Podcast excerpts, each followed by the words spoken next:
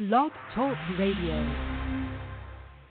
Ready, set, hut, Welcome to the Couch Potato Sports Show, your internet radio home for all sports news and talk. Join Sonny Clark, the hardest working man in sports radio, and the best co-host anyone can ask for, Cuervo. We cover it all from NFL, NBA, MLB, NHL, as well as indoor football and high school sports.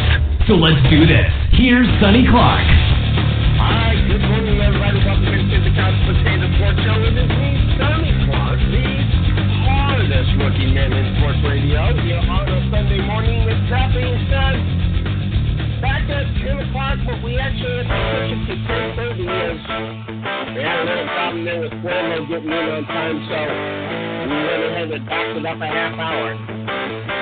Also, here's Dallas. My God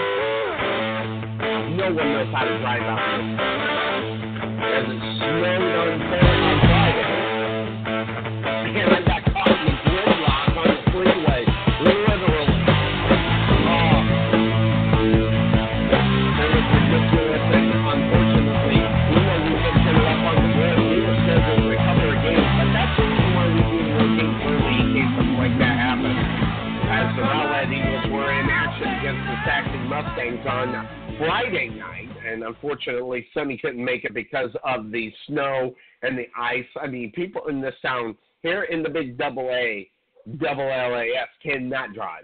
It, it, you know, I, let me rephrase that: in snow, just can't, can't do it. And uh, I was caught in the middle of it, out on the freeway. Those that know that area know what happened here, especially locally here with my lokes. I was stuck in traffic from here. How am I going to get to this ball game? and didn't even come close. I didn't even I didn't even roll back into town till like it was like almost nine o'clock and the games were over. And I yeah, it was just one of those things. You gotta love you gotta love the weather. You gotta love everything. But that having been said, the Rowlett Eagles did get a victory over the Saxon Mustangs. Got that victory, and uh, we will be on air on Tuesday as the Rowlett Eagles take on the Lakeview Centennial Patriots at Lakeview Centennial. Uh, coverage of that on the Couch Potato Sports Show starts at 6:30 with the pregame show, and then we will hop into the regular play-by-play on that one. Yesterday, first round of the wild card in the NFL. Saw two games that weren't very hard to pick. I used my heart, although I didn't think that they'd win the Raiders. I hope the Raiders figured out a way to win against the Texans. That didn't happen. And then the Lions go over to Seattle and they get beat there. And that game was more of a game where I saw a lot of that game. And since that game came in, and I had the opportunity to watch a little bit more of that one than the first one.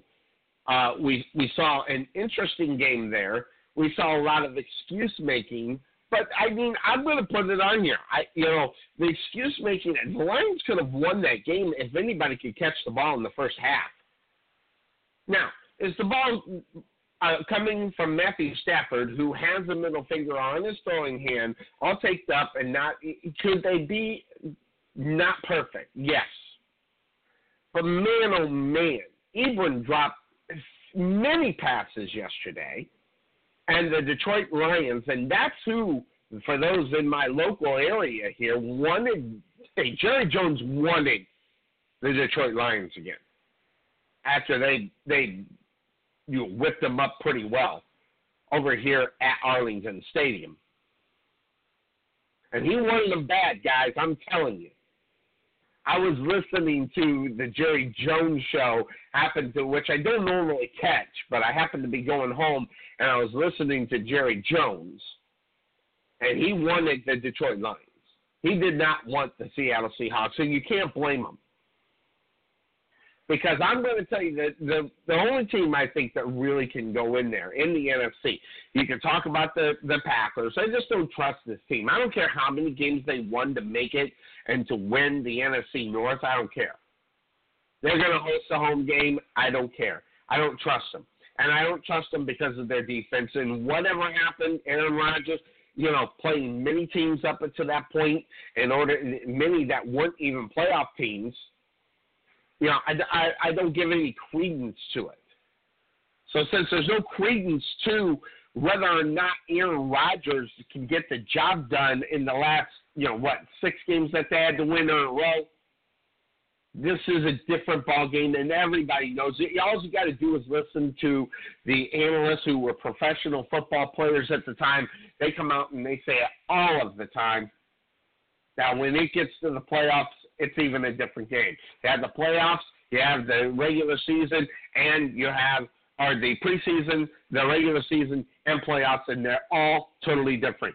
Almost everybody as far as any kind of analyst, any kind of former football player, and Tom McManus has said up on this show on many times, it is a different game. And that's the reason why Connor Cook couldn't get anything done. He had a shot if this was the regular season. I wanted to see the Raiders win. I wanted to see the Raiders win for the fans. But I'm going to tell you, as I watched this, as I watched the the highlights of that game, because I got stuck at work yesterday. As I watched the highlights of this game, you know, Brock Osweiler, and, folks, we go back four weeks when Brock Osweiler was benched. I told everybody that Brock Osweiler, if they made the playoffs, is going to be the starting quarterback of this football team. And guess what? That's exactly what happened. Everybody poo-pooed that idea oh, he's so awful. Yeah, he's awful, but listen, when you spend that kind of money on a guy, you are going to get a guy, you're going to get a team that's going to pony up the bucks. This is where he's supposed to make his bucks. Now, there's a love affair with Brock Osweiler down in Houston after getting past the first round. I'm going to tell you right now, if Houston can figure out how to get past the second round, I'm going to tell you, there there's going to be a lot of things to be talked about, whether it's Brock Osweiler, um, you know what he did and everything else. But I, I don't generally think that happens. But imagine if that does happen. Brock Osweiler again. A month ago, I said this guy was going to be the starting quarterback. Everybody looked at me and said, "Sonny, you don't know what you're talking about. Savage, you know, he's not doing too horrible." Well, guess what? There was Brock Osweiler in the starting position, right where I thought he would be, and you know, and he got the job done. Man, getting to the second round, that'd be crazy. But let's do this. Let's bring on the fine co-host of this program. And It is Cuervo on a Sunday morning. That being said, our new time kickoff 10 a.m. We waited until 10:30 to get in the man that is Cuervo. Good morning, Cuervo. Happy Sunday to you. And happy Sunday to you as well, Sonny. How you doing? I'm, I'm, I'm, I don't know if you can hear it or not. I can hear it in my head. I got that, that stuffed up thing going on, but you know, we'll just battle through that like we always do. Um, but uh, it, it, interesting set of games yesterday. Uh, Brock Osweiler coming out and did what he did. I mean, I, and now everybody loves Brock Osweiler after they get the victory. Now, you know, I wanted the Raiders. I kind of went with my pick as a heart pick and had nothing to do. I know who Connor Cook is. I knew Connor Cook didn't take a snap during the regular season. I knew I just wanted to see the Oakland Raiders win, baby, win. Uh, and shock that one stat that I heard. I turned on Mike and Mike for about 15 minutes one day, and I heard the stat that no home team with the number one defense has ever lost a first round playoff game. And I just wanted to ignore that, especially because it was the Texans and Brock Osweiler. Yeah, but it's it's a hard thing to ignore, though, Sonny. I mean, that's a that's a very telling uh, stat, and you know, I mean, carrying into the second round, um, chances are they're going to play the New England Patriots. I'm kind of giving away uh, one of my picks for today, but you know I, I think that number one defense team is kind of yeah it'll work for the first round in this in this situation, but after that it's it's not going to really do much. But you know I I like Houston in this game, Sonny. I would have picked the Raiders too. I would have if Derek Carr was playing. But Absolutely. because Derek Carr didn't play, you know, I, I, I just couldn't do it. I could not go with the Raiders. I didn't feel good enough to pull the trigger on taking the Raiders.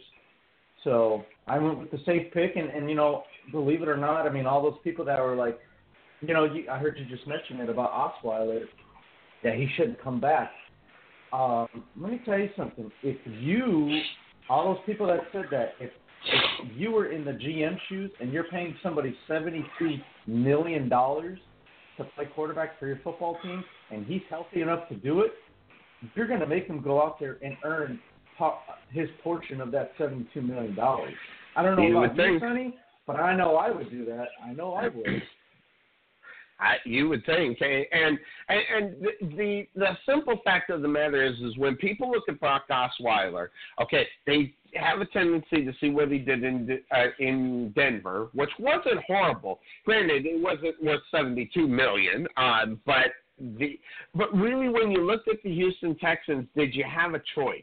I mean, they didn't have anybody there. The amount of money, I guess, you look at that and go, well, okay, yeah, Maybe the money, but as far as personnel is concerned and who was out there, there wasn't anybody out there, and that's what happens in the NFL because when a football team finds a franchise quarterback or finds that guy, finds the guy that could get the job done, they keep him. And John Elway, as much as I dislike this guy, first of all, number one, I I, I think this guy's an arrogant jerk, but you you can say whatever you want. He pulled the plug on Tebow. He pulled the plug on Osweiler. Was it the right thing? I don't know. I mean, look at where Denver's now, not in the playoffs this year. Was it a, was it a mistake? You can you can always argue that point uh, with Trevor Siemian having somewhat of a you know successful season in his second year. If it was any other football team besides the Denver Broncos, there, Cuervo. Oh yeah, and I mean, it, it, but that's just the way John Elway does business, though, Sonny. I mean, he's not he's not going to be a guy that goes out and spends the big. It's kind of similar to what New England does. There are a couple of exceptions, but you know, they're not going to be a team that goes out and pays overpays for guys that they don't feel it's worth. I'm gonna tell you right now, Sonny, and, and, and people are going to be mind blown by this. Speaking of the Patriots, I don't know how much longer Rob Gronkowski is a Patriot. I'm telling you straight up, I don't know. I, I, I don't see them committing to him long term. I don't see it happening. And that's a prime example of just that's just the way the business goes sometimes. But at the same time, that's why the Patriots are so successful because they don't the emotional investment is, is not there. They they understand the business. Mm, You know, so with that being said, you know, John Elway kind of mirrors that same approach, and that's why you saw guys walk away like Brock Osweiler. That's why you saw, um, you know, them getting rid of other individuals, um, and, and I'm sure they're going to get rid of more in the near future. So that that's just the way. That's how some teams are just they continue to they get the most for their money and some guy some teams they just they invest in guys emotionally and and that's that's what hurts you And if you invested emotionally in Brock Osweiler, it might have been a problem. I don't know. I you know, I, I still go back to the fact could they be there? But you also take a look at Denver. Okay, they spend money on guys. Look at Von Miller. Look at the uh, on the defensive side. Look at Demarcus Ware when he went over there a couple years back as well. So they spend money on guys that are proven guys, and Brock Osweiler was that proven guy. So they moved away from the Brock Osweiler, which is quite shocking with to see what's going to be going on next year. Trevor Siemian probably going to be in a different uniform yes next year. I don't see. There's no way. Okay, first of all, there's no way that you can necessarily see Trevor Siemian being the guy in Denver after they trade off Brock Osweiler. Now, I don't know what's available or who will be able to be grabbed. You know, we always talk about a Tony Romo who's always going to be a guy that can be available. Um, but something tells me that Trevor Siemian's going to be on a different football team next year, and the Denver Broncos will have a more reliable source at the quarterback position. Yeah well, I, and I think I think Paxton Lynch is is the answer for them at least they think that that it is so I mean they don't forget Sonny they you know they trade back in the first round to get Paxton Lynch um, and when John Elway makes a move like that you know that that tells you when any team does that it tells you that that's a guy that they have a lot of confidence in. They have a lot of uh, belief in. They believe that that guy, you know Paxton Lynch could be the quarterback for the future of the Denver Broncos, and that's why I fully believe all these um, stories and all these all these everybody saying that Tony Romo is going to go to the Denver Broncos. I there's multiple reasons why I don't see that happening. You know, because I agree. number one, you you got Paxton Lynch there. This is a guy that Elway loves, and I'm sure they're they're going to do everything in their power to push him to be the starting quarterback for the Denver Broncos. And number two, we just talked about it. You know, yes, Tony Romo is a proven quarterback. At the same time, though, Sonny, I mean, what are the results of what Tony Romo has done? It's not very impressive. And to sit there and and and I know Romo's going to ask for, I would say probably at least fifteen million dollars a year if I had to guess. There's no way John Elway's paying that type of money to a guy like Tony Romo, uh, especially if they believe in Pa- Paxton Lynch that much. Sonny, Tony Romo's going to be the backup. Why didn't they play. Paxton Lynch more this year? I mean, really, if he was the answer, knowing what's going on in this the season, why wouldn't a team like that put Paxton Lynch in the game more? I mean, obviously I- they came into the season looking at Trevor Siemian as their starter, which you know, granted, it, it's a great story, okay, but taken away from the fact of the, the the fact this guy didn't play a down in the NFL. What's the difference between a Paxton Lynch and a, and a Trevor Siemian? Well, Trevor Siemian was like a, I think like a fifth round pick. So of course they're they're going to ride the coattails of that fifth round pick who's making three hundred thousand dollars a year or whatever he's making six hundred thousand dollars a year, as opposed to the guy that you drafted in the first round who's getting paid nine hundred thousand. And you know you might you might as well get what you can out of the cheaper guy, and then once once it's done, then you know you, you get rid of him, and and then you go with then you go with the next best thing, which is going to be Paxton Lynch next year. It'll be interesting to see where the Broncos go.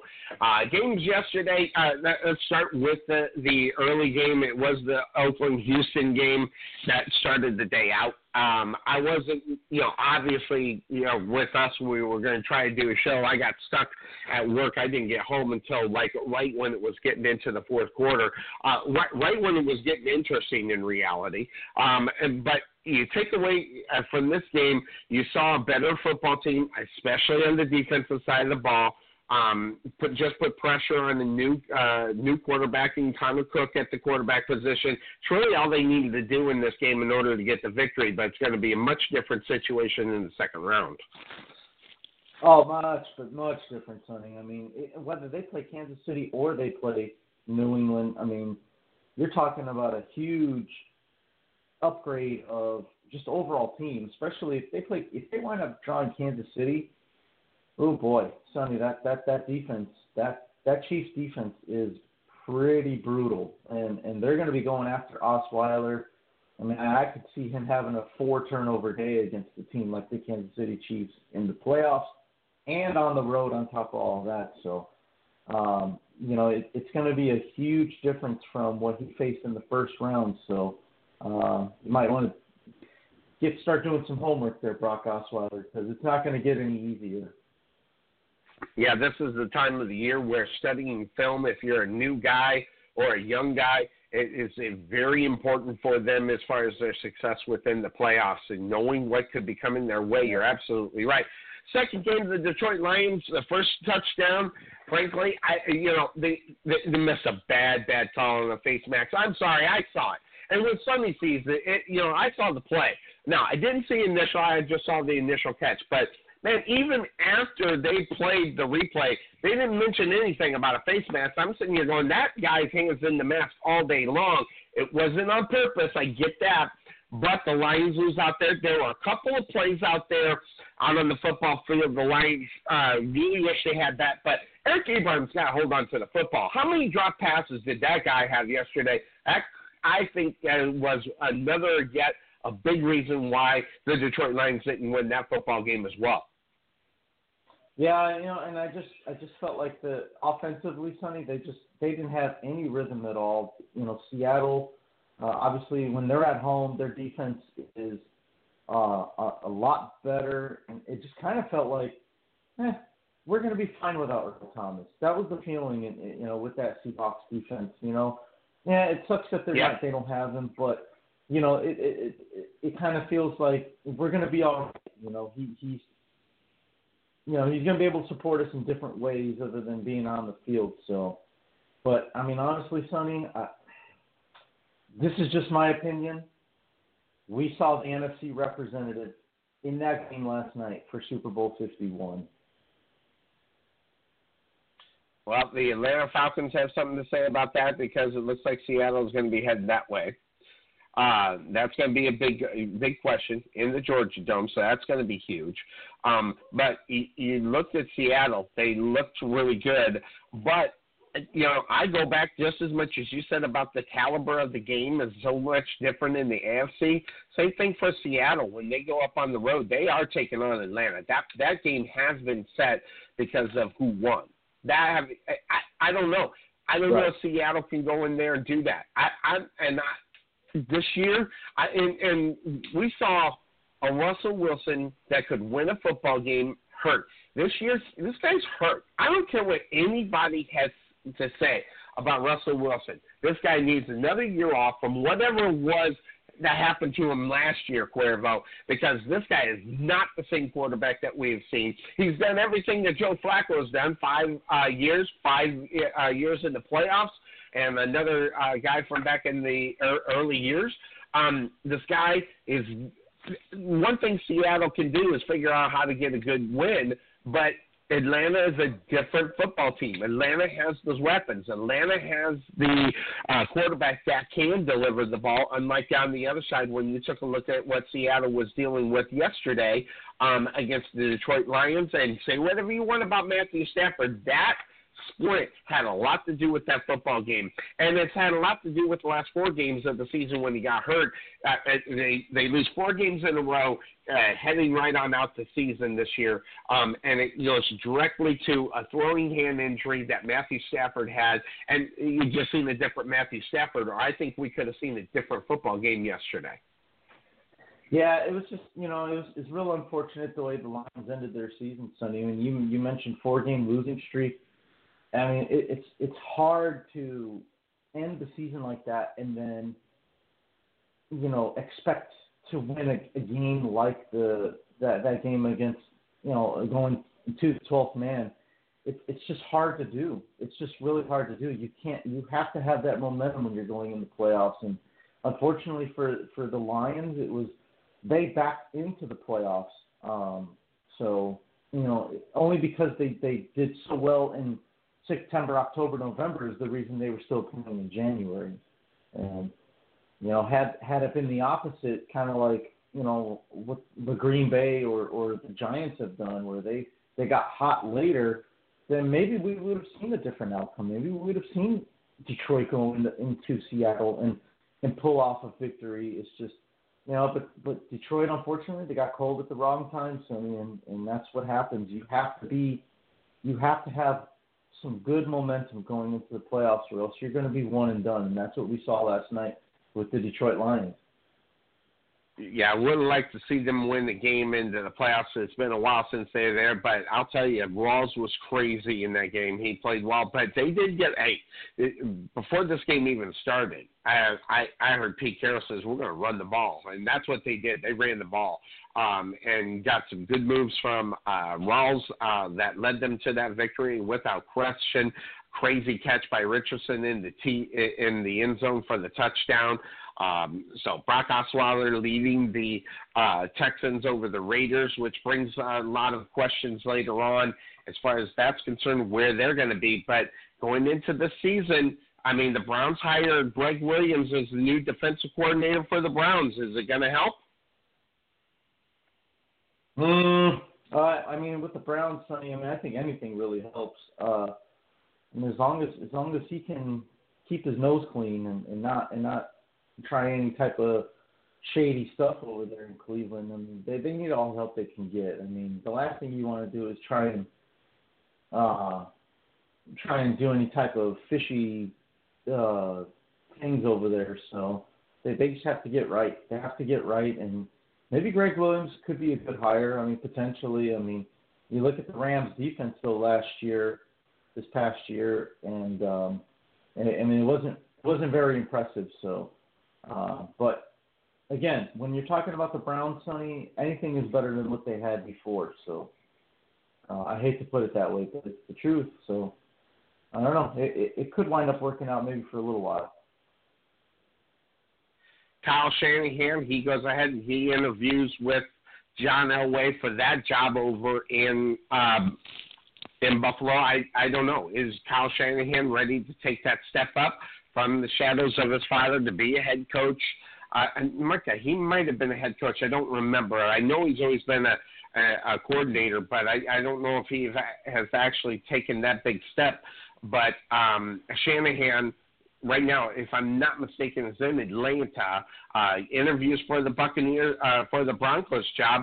Um, I, I I look at all the core the coaches that can be available. That makes sense. I mean, I'm I'm not going to talk about Bill Cowher. This guy, if he was going to come back to coaching, would have done it maybe a couple years ago. I'm not going to go back to um oh geez, the one on ESPN. I'm not going to go to him. I see his face. Um, but uh I, he's not going to come back.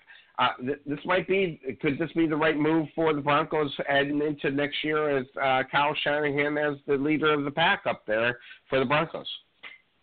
I think it could, Sonny. I mean, you know, this is a guy that obviously probably has known John Elway his whole life, obviously, because you know his father coached Elway when he was younger. So, but yeah, you're right. I mean, you know, Bill Cowher, Jon Gruden is who you were thinking of. I don't see him. I don't see either one of those guys coming back to coach. Um, but you know, I, I, I think I think it could work. I mean, this is a he's a, he's an offensive minded guy, and that's the part of the Denver Broncos that needs the most work is offensively. And I mean, you see what what he's done in Atlanta, as you mentioned. I mean, um, you know, but Atlanta's offense has always been good, Sonny, and I but I think this year you saw a lot more, um, a lot more, I guess, confidence. You've seen a lot more different things with this the Falcons' offense, and he kind of took that offense to another, to the next level, and um, could really help out in, in this in this uh, playoff run because you know, for the Falcons, Sonny, I mean, we, we always talk about the same thing with them. We we already know their offense is great, but let's see what their defense can do. That's going to be the key next week when they when Seattle comes to town. Is how can that defense?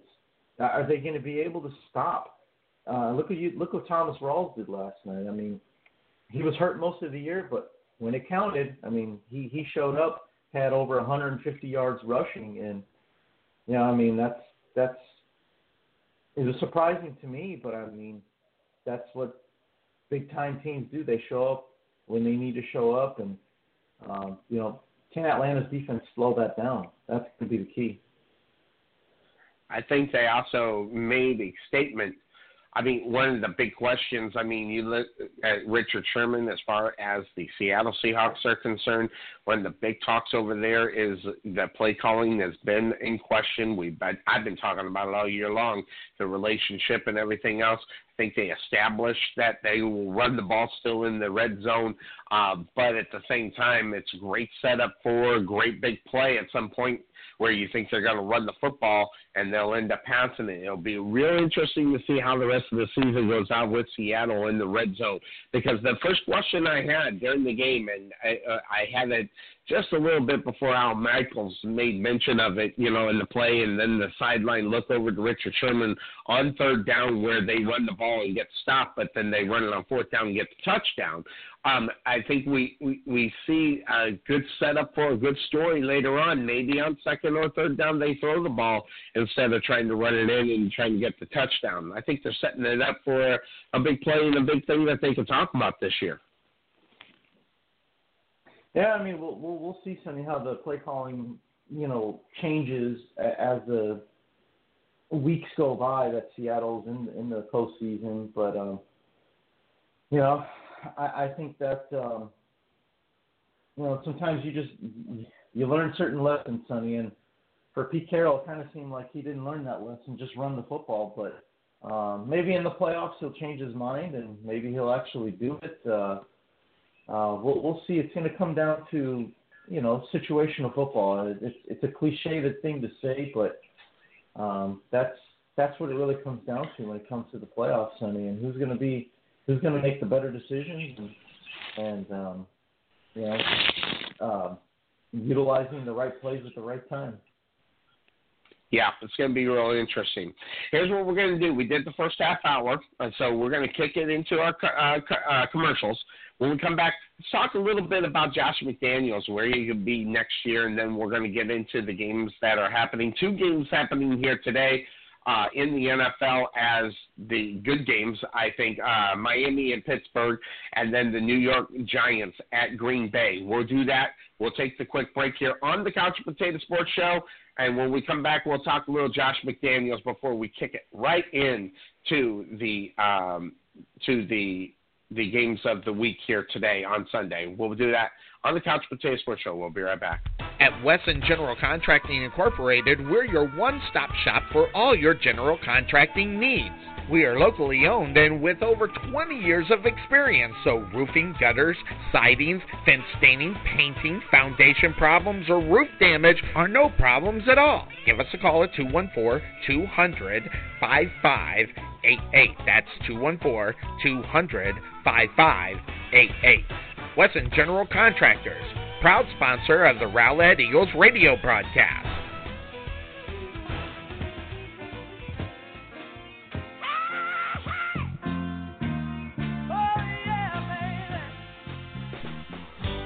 It always happens. 6 p.m. on a Saturday night and your heater or air conditioner goes out. What are you going to do? All the heating and air conditioning people are closed. How about 24 hour service available at 5 Star HVAC Contractors? You can be sure to be serviced amazingly fast.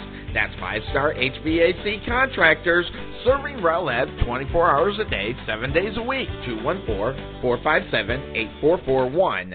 Call the experts at five star HVAC contractors.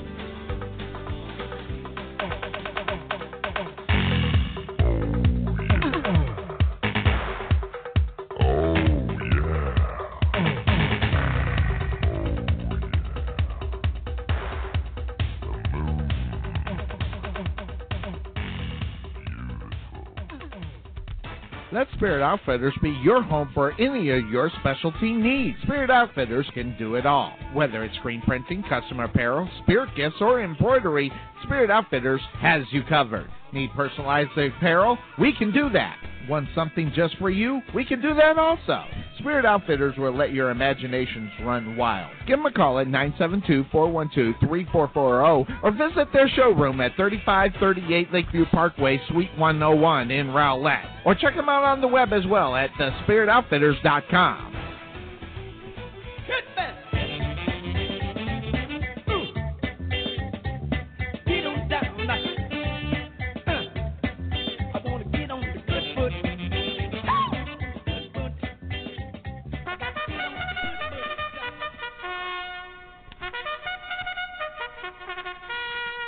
Ready for the start.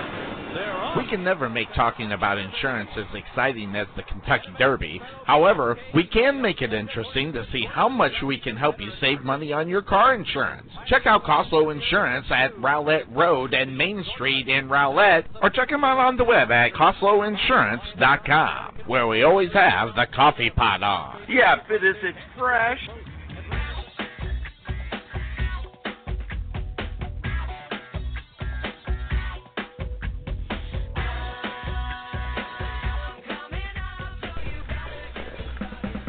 This is Sonny Clark, radio voice of your Rowlett Eagles, letting you know about Fit Body Boot Camp. What makes Fit Body Boot Camp a unique fitness program is the value of consistent coaching with a professional fitness trainer in a group environment that generates exceptionally high levels of fitness results. At Rowlett Fit Body Boot Camp, we offer complete fitness programs unlike any other that you've tried before. Our program it consists of unlimited group training sessions, fully customized nutrition planning, and a result tracking system designated to ensure our members achieve their fitness goals. Contact Tom or Mark at Fit Body Boot Camp located at 2502 Lawling Lane in Rowlett, Texas, or give them a call at 214-888-2848 or visit them on the web at www.rowlettfbbc.com.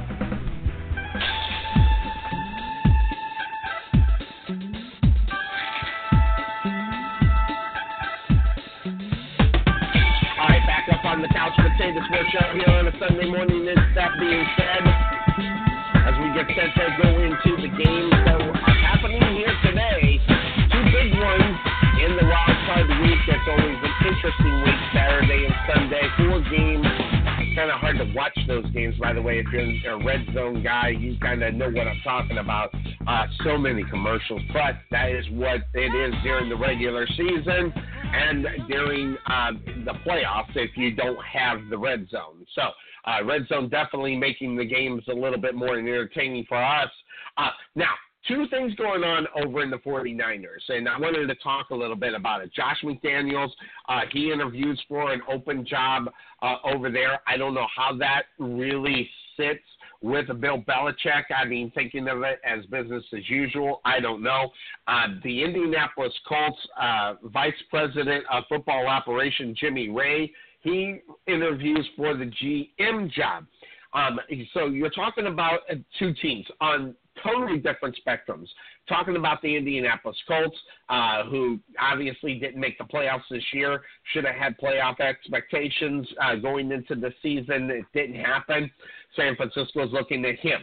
Uh, looking at the head coaching job, though, um, I, I looked at Josh McDaniels as that guy who, um, you know, gets the opportunity because he's with Bill Belichick. This is a guy that, man, I, I don't know why he would end up doing this more than anything is maybe to get a raise because if he's going to sit there, somewhat sooner or later, someone's going to have to take over this team for Bill Belichick. I don't know if this guy guy has another five years in him. Um, but I mean, I would think that if I'm Josh McDaniels, I'm kind of saying, hey, I need three or four years to be able to put together this football team, talking about the 49ers, in order to get them anywhere near where we need to get them to win.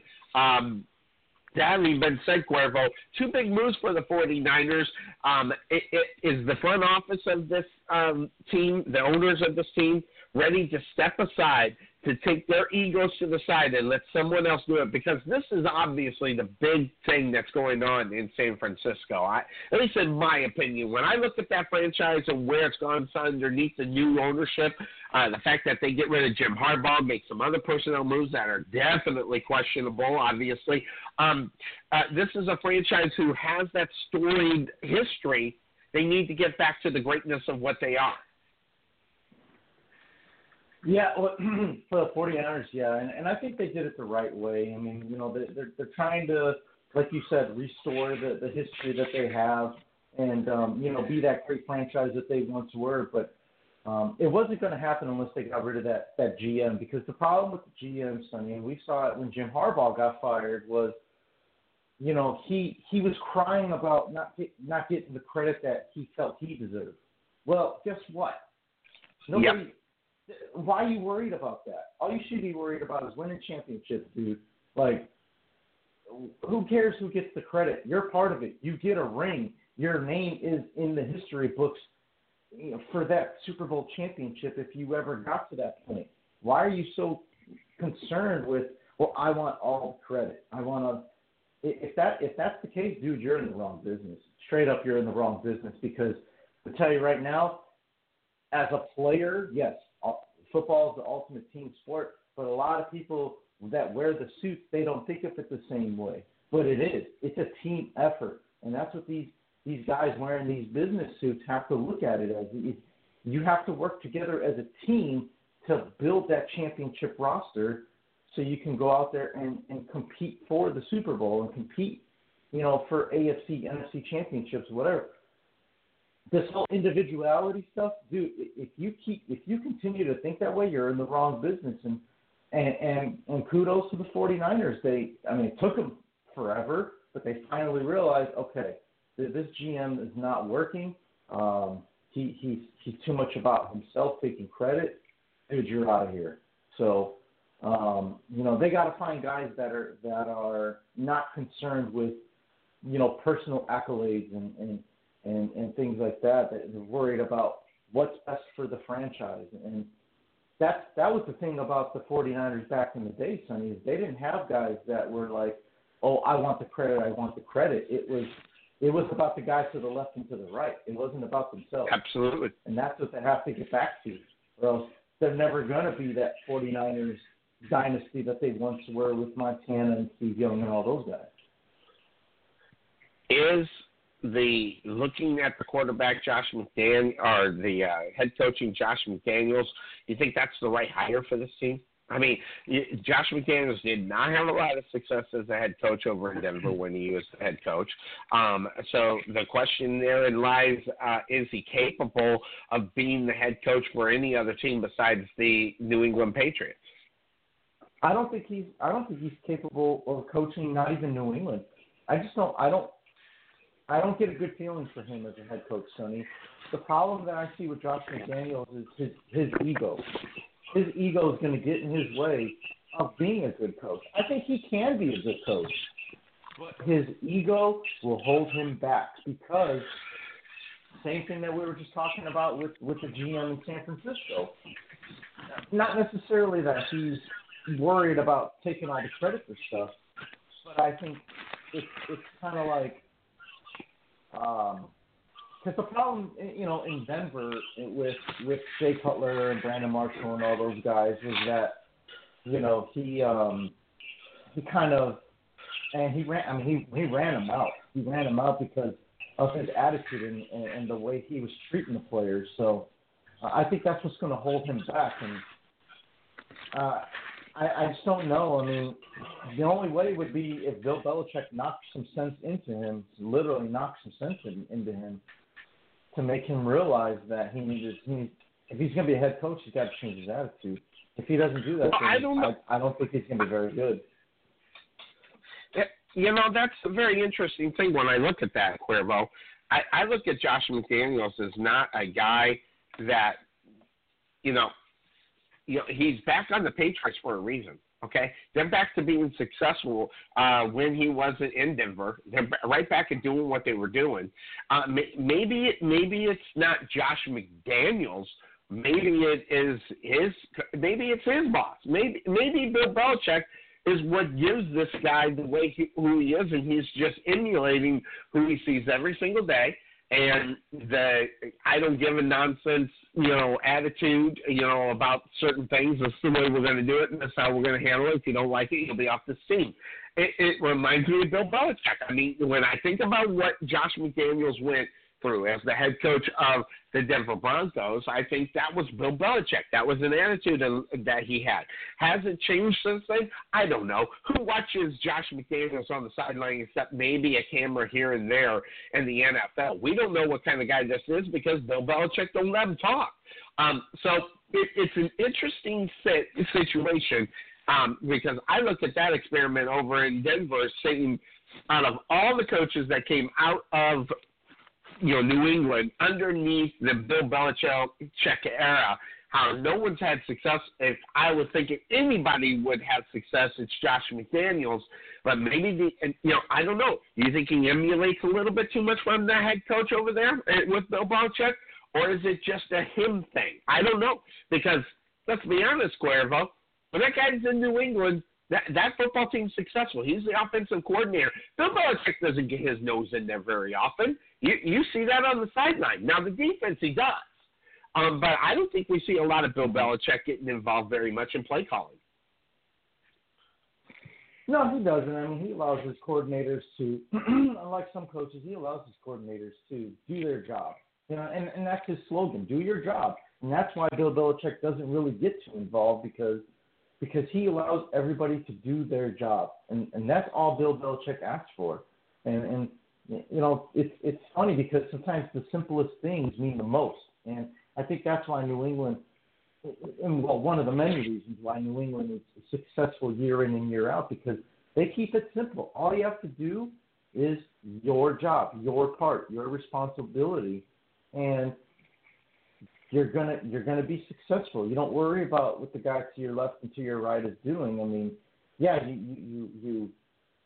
I mean, you're paying attention and you help out or whatever, but you know, but at the same time, you make sure that you're doing your job first, and then you go beyond that and and go and, and help other people be able to do their job. So, um, but you know, I mean, maybe Josh McDaniels because it's been it's been what eight years now, nine years since he was the head coach in Denver or something like that. It's been been quite a few years, Sonny. I mean, it could be a situation now where maybe maybe McDaniels at the time maybe he was too young uh, to go off on his own and, and be a head coach, and maybe he's learned some things since Good point. then. And, and you know, maybe now maybe now he's ready to go because he's matured and and maybe he's humbled a little bit more and and he'll know how to handle players a little bit better. I think if he does get a head coach coaching job, the 49ers would be a good fit because you, you're talking about a team, a franchise, not just on the player side of the, of the team, but even in the front office where they fired their head coach, they fired their GM. They're rebuilding as I mean from every from the top. They're rebuilding from the top. So I suppose if if they're gonna if he's gonna try and get another head coaching gig, maybe going into a situation that isn't already implemented is is probably best for him.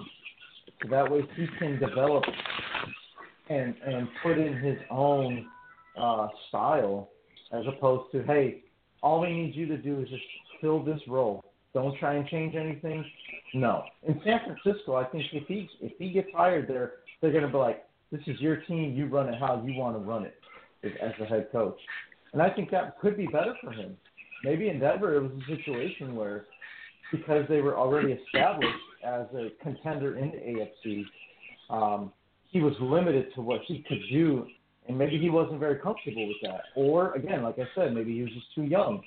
So um, I think San Fran could be a good job for him, Sonny. But again, you know, I, I just know I just don't know how if his ego has changed at all since he was head coach, you know, years ago.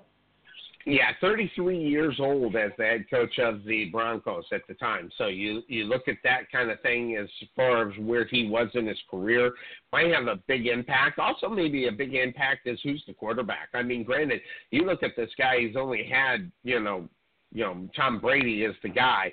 Um, maybe uh, outside of looking at the team, he's got to look at the personnel. And obviously, when you talk the NFL, you talk about the most important position out on the football field, which would be a quarterback. So I think a lot has to do with also where he would end up. That's why I look at San Francisco with no quarterback or even prospect of a quarterback is not the place for him to end up going. I I'm, I'm going to be honest with you. There's only and and it's not the best idea for him. But if there's a team that I'm going to, I'm going to the Indianapolis Colts. I'm going to go there because why? Number one, you've got a quarterback that can be the guy that moves in there. I this and there, with all things that are being said about Chuck McConnell, will he be there? Will he not? That'd be one job I think I'd want. I mean, you got a pretty good owner who likes to spend money. You got a pretty good owner that gets the personnel. You got a pretty good you know, organization that knows how to win. Then look at the division. I mean, look at if you look at the AFC West division. I mean, really, if you're worried about the Miami Dolphins in this playoffs, you shouldn't even be in the playoffs. That's a team that you should win and beat and regardless of what they've accomplished this year. It's Matt Moore at the quarterback as much as Sonny loves him some Matt Moore. I just know the guy personally, so Sonny knows and, and, and has some mad love for Matt Moore. That having been said, you know, it, no one worries about the Miami Dolphins in the in the East. A, a lot of teams worry about the Jets. Well, now Rex Ryan's not there. Is there really anything worried about with the Jets? I, or the uh, the Buffalo Bills? No, since he went from the Jets to the Bills, now he's gone. So I think this is a prime division because the, the Jacksonville Jaguars, they're going to have another uh, head football coach. I, I don't know. You go down there, is that the right quarterback for Josh McDaniels? I think a personnel uh, position will be looked at big time when you think about Josh McDaniels on where he's going to go because heck, even even the Jacksonville Jaguars should have a telephone call into Josh McDaniels. Well, sure. I mean, he's an offensive guy, and I mean that's the strong suit of the Jacksonville Jaguars is their offense. I mean, you look at Um, you know what what they have there. I know you don't. You're not a big fan of Blake Bortles, Sonny, but I mean, you look at the year he had last year, not this year, but last year. That shows you he's got what it takes to to be a solid quarterback in the NFL. And you know, it it's it just comes down to coaching. Does he have the right coordinator? Does he have the right coaching? And I mean, McDaniel's could potentially be that guy that helps him develop into a better quarterback. I look at Blake Bortles and what you said. It reminds me of uh, of another guy that I don't like. Okay, and yeah, you look at the season before, and I just want everybody to be careful when you think about Blake Bortles, okay? Because what Cuervo was talking about two years ago was the end of the season. And at the end of the season, first of all, they didn't have a chance the playoffs. Second of all, they weren't playing teams uh, that were uh, any good, and also teams that weren't even playoff games.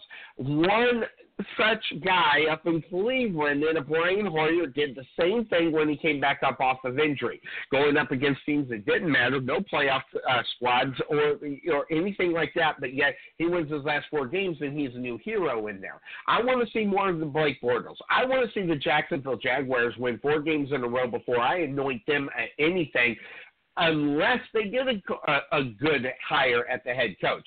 Was the, was Gus Bradley the right guy? Maybe at the beginning of the you know the whole thing. You know, maybe you seen that. I didn't like the hire in the first place. I didn't think they had enough focus on the offensive side of the ball, which is where they needed it. So when you got a Josh McDaniels who is that offensive guy, I'll feel a little bit better about Blake Bortles, but I'm not expecting the Jacksonville Jaguars to make the playoffs next year with Josh McDaniels at the head at the head coaching position. I want to see more from them before I anoint them on anything, and that's my team, folks. I, I'll I've been bashing them for years, and I'm going to continue to bash them because they always have the potential, and they can grow into being a good team. It's time for them to grow up. It's time for them to make that step forward, especially in the South. So when you look at Josh McDaniels, you know, I, I like the AFC South, Cuervo. I, I'm not afraid of the Houston Texans, obviously. I'm not afraid of the Jacksonville Jaguars, and I, you know, and the only other team that really, you know, has a shot and that's because they try to get their personnel better as the Tennessee Titans. You can see them trying to improve each and every year. So I, I'm looking there, man. I'm like, I'm, I don't know. What do you think? Indianapolis a good fit for him? Uh, well, if the job was available, maybe it could potentially be a good good position for him. But sounds like they're going to keep Chuck Pagano for at least another year. What a mistake! Um, wow, what a mistake! Yeah, yeah. I mean, it's it's uh, you know, I, I, I think I think it was a situation where they kind of didn't blame Pagano because of the the injuries and, and the, the you know the inconsistency that was there.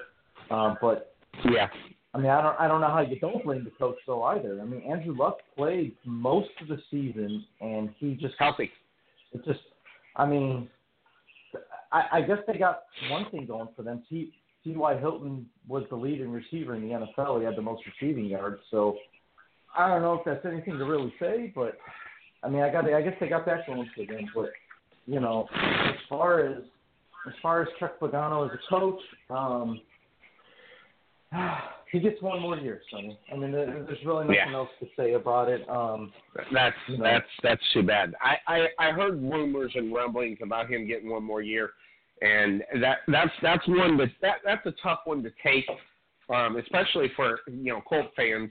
Um, and this is a team that will fire that guy midseason next year if they don't have uh, you know pretty much quick success out there uh, starting in the next season. Chuck Pagano is gone. Uh, let's take a look at the games that are up on the slate here on the Couch Potato Sports Show. Two games that are in the NFL.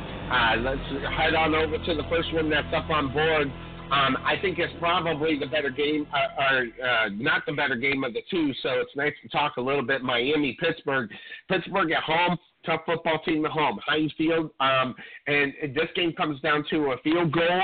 I'm telling you right now, you don't if you if if you're not a Pittsburgh Steeler, you don't want to be kicking the ball in Heinz Field. That's just one. It's just the way it is. Um, so if it comes down to a field goal, you can't feel good if you're a Miami Dolphin fan, Cuervo. And but I I didn't even see this as a field goal game. I see Pittsburgh rolling on this team. Um, and, and last last week's game was one of the reasons why. Um, you know, as as far as where they are now, you can say whatever you want. Uh, Jay Ajayi, the main reason why they beat the Pittsburgh Steelers during the regular season, you can look at that. But I'm telling you right now, you give defensive coordinators some time, especially after they beat you, and especially if you're playing the Pittsburgh Steelers. Jay Ajayi is going to be lucky to get 50, 60 yards today, and he's not getting into the end zone. That part's going to be pretty much figured out. It's what they're going to be able to do in the air, Cuervo, and that's where they put it on Matt Moore to try to win the football game. That's why I don't think, as much as I love Matt Moore, and if every once in a while he actually listens to the show, and I love you, my friend, the Pittsburgh Steelers, they're just a tough football team. There's no way that uh, I don't see Miami walking out of in uh, Heinz Field with a victory in Pittsburgh today. I, I don't either, Sonny. I mean, I just think I think there's too much offense on the Steelers side for for the Dolphins defense to be able to slow down. You know, I mean, and, and on top of all that, I mean, who's going to stop Antonio Brown? Byron Maxwell, arguably their best corner, not playing in this game today. That's a huge Yeah. loss for them. It's all Big about loss. matchups and, You know, for for Antonio Brown, I mean, this this guy could could have a field day with that secondary. and and that's why we spent a little bit more time on Josh McDaniels here. Um, I see people going, "Hey, you said you were going to talk about the games. Let's get to it." Th- This one is a tough one because you know it, it's a playoff game, and you know you go into thinking anything can- happen. You know the Dolphins they got a ten and six season this year. You know you know you got to love that they beat them you know thirty to fifteen if I'm not mistaken earlier in the year. Um, so there's lots of great side stories, but the fact Ryan Tannehill went down against the Arizona Cardinals and we haven't seen him since, um, and this team is going into the playoffs riding on uh, Matt Moore's coattails, it, it doesn't make you feel good. You like Jay Ajayi, I mean, 200 yards, but that was also with Ryan Tannehill in the lineup, Cuervo, and that is a that's a big thing. Ben Roethlisberger, you know, he gets intercepted, you know, in, in the game, you know, but will Matt Moore fall to that pressure that you know he doesn't see every day, but Ryan Tannehill sees every single day? So there's then- the other side story: Le'Veon Bell running the ball out the back. I'm going to tell you where they'll win this game. Is it's going to be Le'Veon Bell. It's not going to be, them just turning around handing the ball. You're going to see Le'Veon Bell get out of the backfield. Watch this guy in third, uh, second and third down, Cuervo. This guy's going to just sneak out of the backfield. Miami isn't going to have an answer to it because they got to depend on other things that they got to watch. Uh, you know, offensively, the Jay and uh, or the um uh, the the things like that. I just don't see how the Miami Dolphins, you know, defense after after trying to figure out they're not going to get anything with Jay Ajayi. What what they're going to do to this offense? They're going to demoralize it to where that's going to be a problem. And, and you look at Le'Veon Bell. This guy knows how to demoralize any kind of defense just with a move in the open field, and that's where I think this game is going to be won. It's going to be Le'Veon Bell. He's going to be in the open field. They're not going to have an answer. They're not going to be able to bring him down fast enough to, to where it's not going to be a difference. You say, and and I'm right there with you as far as what they're going to do on the outside with with uh, with Antonio Brown, but I think Le'Veon Bell has a huge game right up the middle against this football team. Oh, I do too, Sonny. But you know, I, I think I'm, I'm going to take this this whole thing into a totally different direction. And, and Okay. This may be this may be going into left field, like way in the in the the ivies at Wrigley Field of left field, and you're gonna be like, where did that come from? But you know, just kind of bear with me here, Sonny. One thing I'm going to be looking for in this game, the and and the referees should be looking for the same thing too, is up front. Especially when when the Steelers have the ball, I'm concerned about Ndamukong Suh's intentions. That's what I'm Good worried point. about because uh, If what, they get what behind, too. as, Sonny? It, it, what is Ndamukong Suh known as, Sonny? He's a he's a dirty player, is he not? And Yep. People have continued to say that. And somebody made a comment just a week ago or two weeks ago about how he's a dirty player. I'm concerned that if Ndamukong Suh breaks off of that offensive line, gets into the backfield of the Pittsburgh Steelers, uh, and and I hate to say this because this is not the way the game should be played, but it would not surprise me if Ndamukong Suh has intentions on hurting, injuring either Le'Veon Bell or Ben Roethlisberger, and and that's not what this game should be about. But when you have a guy like Ndamukong Suh who's known for having that type of of of uh, uh, approach to the game, you can't Yep, help and the but think about reputation. And the reputation. So I, I'm going to be looking to see are the referees going to be looking? Are they going to be paying attention to what happens up there? I mean, it could be something as stupid as uh, uh, uh, an eye poke on an offensive lineman, something something silly, but but that's Suh's way of trying to take get an advantage over the Pittsburgh Steelers offensive line, the backfield, the quarterback. Um, you know, because if if if a guy is hurt, then he obviously can't play. And and and, and I have a bad feeling that that's something I'm going to be looking for, and I hope that the refs are looking for the same thing. When it comes to X's and O's, Especially a big Pittsburgh pile up. the- Yeah, and when it comes to X's and O's, Sonny, Pittsburgh has the advantage. They're just a better team overall. It, there, there's no Right. there's no other way to say it. But it's it's little things like that when you have guys like Suh who has been known to to be a guy that goes out with the intent to hurt, the intent to injure. Uh, you know, this is it, it's the time of the year. Either you win or you go home. So Yep. And if you go home, you might as well make it make it harder for the team that you played. Um, yeah, the, in the big piles is where I'm worried about it. He went right where I was headed.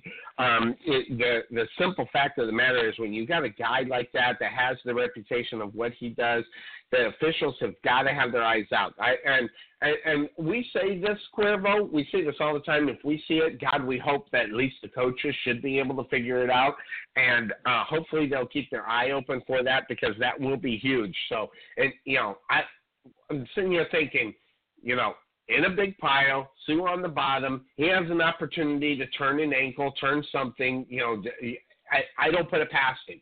And that's what happens when you get the reputation of being a dirty player. You just don't put it past them. Uh, you can't say, you know, th- this guy's not known to do it. I mean, if he, if, if this guy never done it before, we go, we wouldn't have to worry about this. But it is, and if it's worrying in our mind, you would think that the coaches would have the same thing uh, in mind, especially if they're the Pittsburgh Steelers, needing a Ben Roethlisberger, needing a Bell to be productive in the rest of this, especially if they're going to go up and somehow beat the New England Patriots or the uh, Kansas City Chiefs. Yeah, they're going to have to be completely healthy, Sonny. I mean, they can't afford to, especially with their big three on the offense, offensive side. I mean, they just can't. They absolutely cannot afford to lose any of those guys. Um, obviously, Yeah. Roethlisberger is the big name, but I mean, you don't want to go without Le'Veon Bell or Antonio Brown either. So, you know, it's just something that I was thinking about, where, um, you know, I mean, they're the obvious big, big three key elements of their offense. If you take one of them out, it slows them down. Yeah, and, and that, who you? I mean, I I have Pittsburgh winning this game. Obviously, a staying away from that devastating injury that could really turn their you know franchise around in the playoffs. Uh, but right now, I'm going to go ahead. and I'm going to put it on the Steelers. You're in the Steelers on this one. Oh, absolutely, Sonny. I, I don't see. I, I don't. I don't know if it's going to be a blowout, but I mean, when you're talking about a team that just, you know, I mean, we saw it yesterday with the Raiders. When you don't have your starting quarterback, um, it, it, your chances of winning a playoff game drop dramatically, and that's what you saw Big with time, the Raiders yesterday. So, same situation with Miami today. No Ryan Tannehill. Uh, it's going to be tough. You know, nothing against Matt Moore. Uh, However, you know, it's it's it's a situation where uh, I just don't think I just don't. He doesn't have the experience. He doesn't have the experience to go out there and win a game on the In the road big against game, anyway. Yeah, he doesn't. And I don't. It's he doesn't have the experience, Sonny. So unfortunately, Yeah. that's that's um, the situation with the Dolphins. And you know, forget about the game that they played in week whatever it was, week eight, nine, ten, whatever. Um, you know that Steeler defense. You know they just have that. Everyone has a bad game every now and then, and um, Yep. I, I don't see I don't see Jay Ajayi getting past 75 yards today. I don't, I don't either. I, I I I don't, man, because they're going to pinpoint on the things that that that they do well. And they're no offense against the Lions or the uh, Dolphins, they're doing a lot of things well. Uh, especially with the injuries on the defensive side of the ball, taking out their main guy uh, over there. Now, what does that leave? That leaves Jay Ajayi. I, I don't see anything else. So it, it will be interesting to see how they handle it or who is going to be the next guy to step up if they are able to beat the the Pittsburgh Steelers. It's not going to be. I mean, Jay Ajayi has something to do with it, but it's going to be someone else making the step up and becoming a big player. And I just don't see who that's going to be. So. That having been said, that takes us into the next game here. An interesting game, 11 and 5 New York Giants on the road. Uh, the Green Bay Packers, they get that home game as they beat the Lions in Week 17. Uh, so they're at Lambeau, and there's nothing like Lambeau in playoffs, and that, that's just that that could be the definition of NFL football. Cuervo is is that the playoffs and a home game is being played at Lambeau.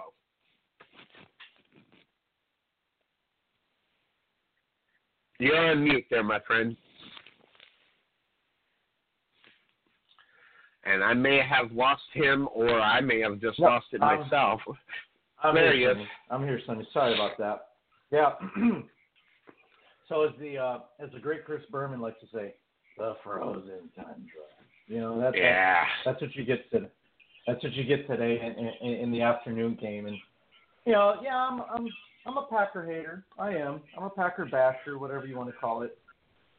But I can't ignore the history either.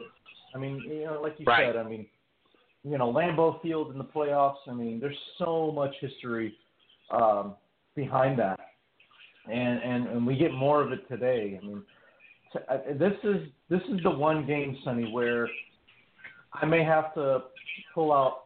It may not be the official couch potato quarter, okay, but it's a quarter, and I may have to flip Wow. it to see who I'm going to pick. I, I, Uh, I how it- can you say that with Eli Manning at the quarterback position? I'm sorry. Uh, You know, Eli. If Eli is a is a guy that should be the quarterback that who he is, or, or should be the quarterback that everybody thinks that he should be. Okay, this game they should be salivating that they're going into it with the defensive side of the Green Bay Packers. The problem is, is that the Green Bay Packers have been known to bring pressure to the quarterback. The, the where they have their problem is in the secondary. So it's going to be all about Eli Manning. If if if the Giants win this game, Eli Manning is getting the ball out of his hands. If he sits back there in the pocket, that could spell disaster for him. In, number one, making bad decisions. Number two, if he's on the run, I just don't trust this guy. Yes, so, as much as you're a Green Bay Packer hater, I'm a New York Giant hater, and I hate them because they're so overrated. Because they got two Super Bowls with a sub. Okay, I, I I don't want to say that because it's almost stupid, but with a guy that is a turnover machine, I'll just go there. I, I don't think he's as good as everybody thinks he is. I don't care he's number eight on the all-time passing list. All I do is look at interceptions, fumbles, and causing of turnovers, and that's what Eli Manning does. Now, that also being said, yes, they've ridden on their their their uh, momentum. They've done that in the past. I don't know this year. It it just seems that this is maybe a different football team because if you look at the Giants and how they've done it before, they've always had to come back and do it. This team was 11 and 5. Okay, this is a football team that if the the the Dallas Cowboys just are not winning every football game. There'd be no question the New York Giants wins the division.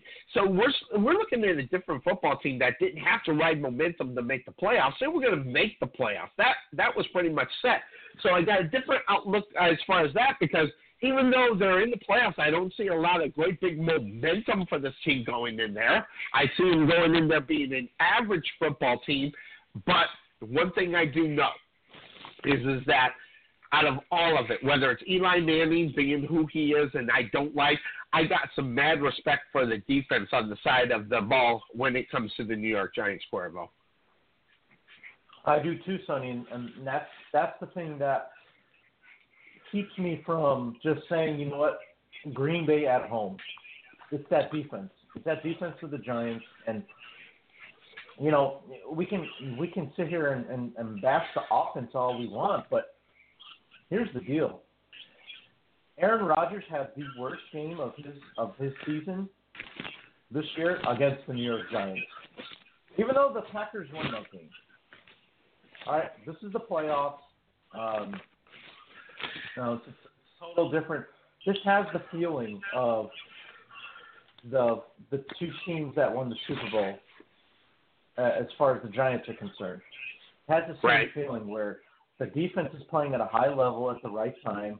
Eli is doing just enough. I'm not saying he's playing great, but he's doing just enough to to win football games. And now he's got a guy like Odell Beckham Jr., who he's never had before in the playoffs.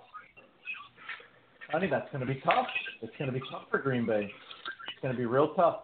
That's why I'm so flip flop on who I want to take. You, the, you want to hear an interesting stat, and just more in the fact that when I was looking at this game and I was trying to find something to say, you know, you look at the Giants' pass defense. It, it's been awesome this year, without question. Uh, I think it finished second in the league in, uh, you know, the passer ratings, and uh, Dominique uh, Rodgers Cromartie from the Arizona Cardinals. Um, you know, and he, and then I think it's Collins. Uh, they finish in the top five in interceptions with Collins and uh, Jenkins. They get to the Pro Bowl.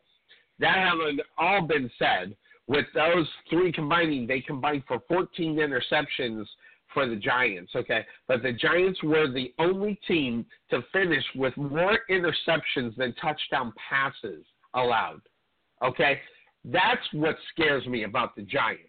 Okay, they have more interceptions than they have allowed passing touchdowns. That is incredible, by the way. And, and that's when you look at this football team, it reminds me of the uh, Giants on their first Super Bowl ring when it was all about their defense and what they've been able to do. And Eli Manning just managed the game. And the defense won the football game for him. And I look at those numbers. But then I look at Aaron Rodgers, what he has done. Hey, you can say whatever you want he was pushed up into the MVP candidate by going to six and zero. And granted, they weren't against great teams at all, but you can say whatever you want.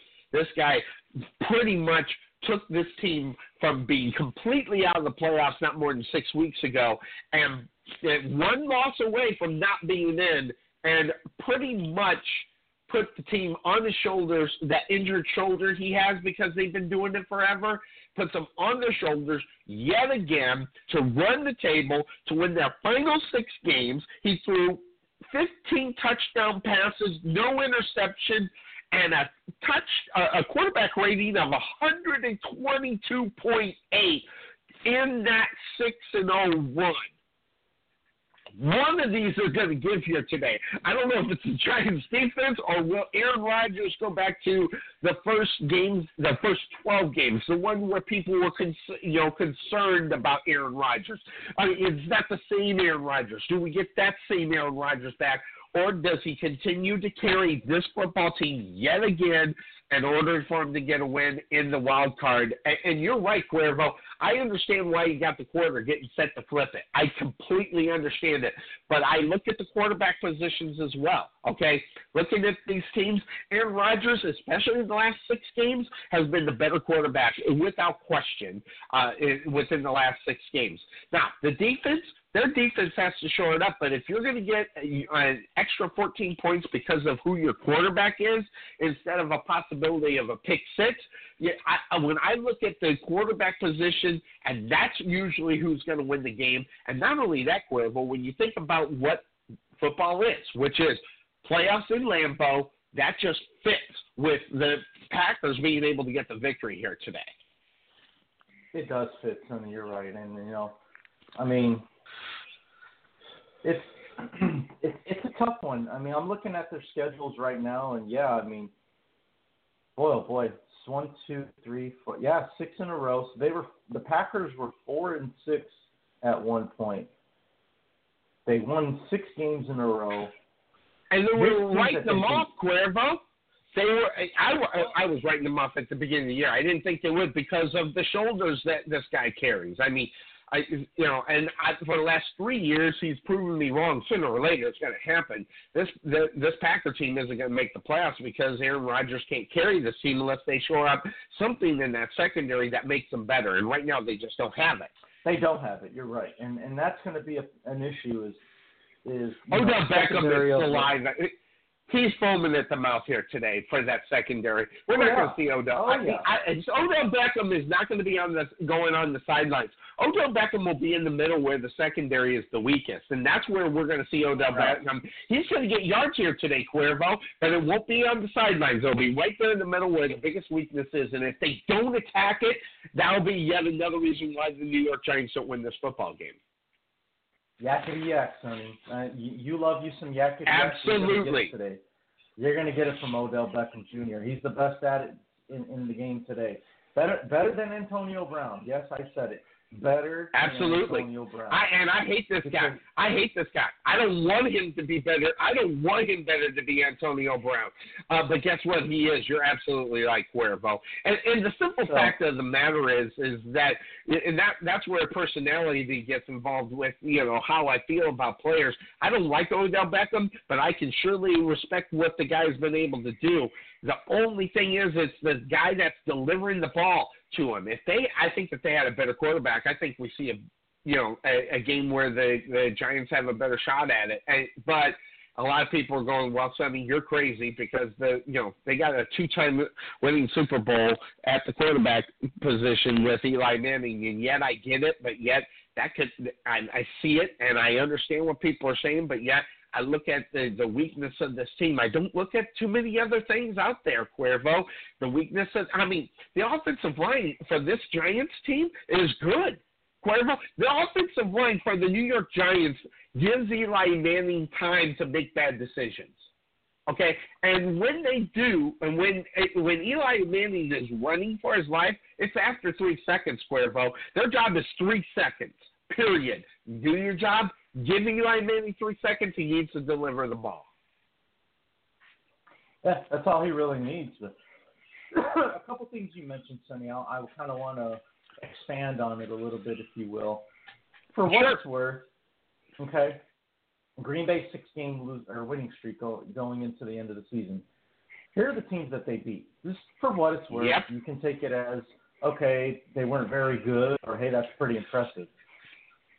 Philadelphia on the road, Houston at home, Seattle at home, the Bears on the road, and they almost lost that game, by the way. The Bears almost came back and won.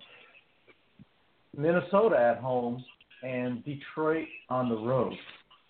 Now, I'll tell you, the, the biggest win that they had was against the Seahawks at home um, by 28 points. Okay. Now, that was when, you know, the, the, the defense was a little beat up. They had just lost Earl Thomas, and they didn't have a running game. I think Seattle found their running game again last night. Maybe it was just for Yeah. one game, but it but it looked damn good. It looked damn good last night. So, Yep. but here we go. And if you look at those final six, Cuervo, in those final six, three of them are playoff teams, and Minnesota should have been a playoff right? team. So, uh, you know, a, a, so yeah, I see what you're saying. You can say it is either impressive or not. Uh, the the Eagles started off really good, uh, obviously with the rookie quarterback, but guess what? The defense coordinators figured that out fairly quickly. Not in the playoffs. So, and the Chicago Bears, like you said, almost beat them. They, had to, if I remember correctly, they had to hold them Bears off in that fourth quarter. So, y- their defense had to do the job there, if I'm not mistaken. If I remember that game correctly, it was the, at the end of the game where the defense had to do the job. So, yes, uh, you know, I look at it, and, and as much this this is going to pain me to say it because I don't want this team to win. I'm actually going completely different on what people would think I would. I think the Giants are going to win this football game. And, and the and the main reason, and the huge main reason will be because of that defense. That defense is going to get in there and get the job done. Here's the thing: Eli Manning doesn't have to be spectacular. His teammates have to be spectacular. He needs to get something from the running game. He needs Odell Beckham to take the step up. Now, he's got to deliver the ball. Let's get serious. Now, he can deliver the ball as long as he's not under pressure. So this is really going to be the whole reality of this game is going to come down to the offensive line for the Giants, and I think they know this. And I, I would think they, I hope they would know it. The offensive line for the Giants has got to be spectacular. And when I look at the Green Bay Packers, Cuervo, up front, I don't worry about them. I'm sorry, this is not a football team where you worry about a team getting to the quarterback as much. Now they yeah. can, but they run different stunts and things of that sort in order to get to the corner. But straight up, they're not getting to the quarterback off of this offensive line. As much as it pains me to say this, I think the Giants are going to win this game, and I think they're going to put a little float in the boat here. And you know, Aaron Rodgers, eh, you know. You say whatever you want. This is going to be a different type of pressure than he received for those last six games that you're talking about. And Aaron Rodgers, as much as I like him, you know, eh, you know, this guy can throw an interception here and there. If you get enough pressure on him and you you put a little worry in the back of his mind, that's where you can kind of get him. But if they get off to a quick start, you see the Green Bay Packers running away with it. But uh, that defense, Cuervo, I'm going on the other side. I hate to even say this, but I'm picking the Giants to win this football game this afternoon. That that pains me to say. Well, I mean, I, I, I'm kind of leaning towards it too, and it's not because of a pack me being a Packer hater. It's just you know, like you said, I mean the defense is good. Um Eli is a different guy in the playoffs than he, he really is. I, I, mean, I is will even that, give him that. Uh, he's he's a, he elevates his game. I don't know what it is, and now he's got, like I said, arguably the best receiver in the game on on his team. Something he's never had before. Okay, let's let's let's focus on that for just a second. That point of Eli Manning, what he, you know, we, we praise Tom Brady for what he did. Eli Manning won Super Bowls, drove down the field, won Super Bowls with guys like Mario Manningham, David Tyree. Yep. Yep. Plaxico Burress, who couldn't, you know, who shot himself in the at that time, for God's sake. You know, and, and, and Burress was pretty good, but it was not like uniform. Eli, yeah, I mean it's not like it's not like Eli had a Randy Moss, or he, it's not like Eli had, um, you know, a, a Gronkowski on his team. He's never had that before. Brady's had those guys, and and and, and so the fact that he's got an Odell Beckham Jr., a guy that he can, I I mean I don't think he should lock in on him, but if he needs a big catch, he can go to him. And let's not sleep yeah. on Victor Cruz, Sonny. I don't I don't know how injured Victor Cruz is, but this is a guy that, you know, has won a Super Bowl with Eli, and you know, let's if he's playing, then forget about him. But another thing I wanted to talk about real quick is I know because we're, we're about to hit the uh, the end of the show. You know, defensive player of the year. I don't know who you think it is, but can you make the argument for a guy with 125 tackles and five interceptions? Landon Collins is a pretty good choice for defensive player of the year for the, for oh, New yeah. York Giants. Yeah, yeah, I, and and that and that's why you got to take a step out of it, and, and I got to get past my Eli hate they're not going to win the game because of Eli. It's going to be because of uh, because of other players, and he's one of them. Right. So I, I don't remember. I don't know how many sacks he has, but I just see. I saw the tackles and the interceptions, but I'm sure he's got a handful of sacks too. Yeah. To play, to be able to play at that level at the safety position. I mean, I, I mean, I don't know, Sonny. I haven't seen a guy at that level of play since guys like John Lynch, since guys like, um, you know, I mean Brian Dawkins, Sean, the late Sean Taylor. I mean that's the yeah. level that he's starting to perform at. And yeah. Those, so 125 tackles, four sacks. uh, you know, five interceptions.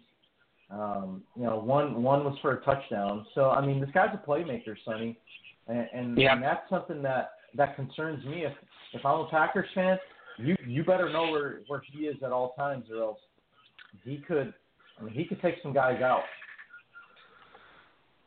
Yeah, that and and that also, if you take a look at it, uh, Spagnuolo, Steve Spagnuolo. I mean, on the defensive side of uh, of the football field, you can say whatever you want about this guy, but Steve uh, Steve Spagnuolo is one of the reasons why. I mean, if I'm not mistaken, wasn't he the head coach on one of the Super Bowl uh, teams there? Well, he was he was coordinator for both Super Bowl teams. Okay, coordinator. So you also get, and he goes away, he comes back. So that just goes to show how much they love him. Yeah, well, and for good reason. I mean, look at how much better this defense has got over the past three years. Big time. he's Been back with the Giants, big time. I mean, I, I said it two years ago. I said the Giants are going to be one of the best defenses in the NFL. They're going to get back to what they were because of Spagnuolo, and it took a little bit longer than I expected. But you know, I think I think it was a situation where they needed some playmakers again once Strahan and uh, and uh, uh, Osi Umenyiora left, and all those guys. You know, now you got Oliver Vernon, you got uh, you know Pierre Paul when he's healthy, you got Landon Collins. I mean, the, does the Giants? It's got that feel again, Sonny, about you know how how it was when they won those two Super Bowls. So I think I'm convinced. I, I I'm going to take the Giants in this game. Uh, the Giants are going to win. I think they are too, that really again, that just I hate to pick them. Um, the, more than the fact, but you know, say what you want. Uh, yeah, Spagnuolo was the head coach of the Rams, and that's where Fisher came in after that. So that's where where I was thinking about the head coach. But yeah, uh, interesting stuff there as far as what, what's going on in it. It's going to be a good one. We kick off in about five minutes there, Cuervo. Yeah, five minutes till kickoff. Um, you know, it looks like it looks like these teams are ready to go, and um, you know, get ready for some more playoff football. So this is one of the best times of the year. Yep, it's going to be a good one. So it, it, that's uh, that that's uh, and next week's going to even be better. So that that's the huge things going up there. So we'll see what happens here as we only did an hour and a half, but that's all good. The only two games, and we talked a lot. You know, we talked about uh, certain players, we talked about coaches, we talked about the games, we talked about a lot here uh, in there as far as the games were concerned here today. So it's going to be a good one. Next week is going to even going to be better. Uh, games on Saturday and Sunday.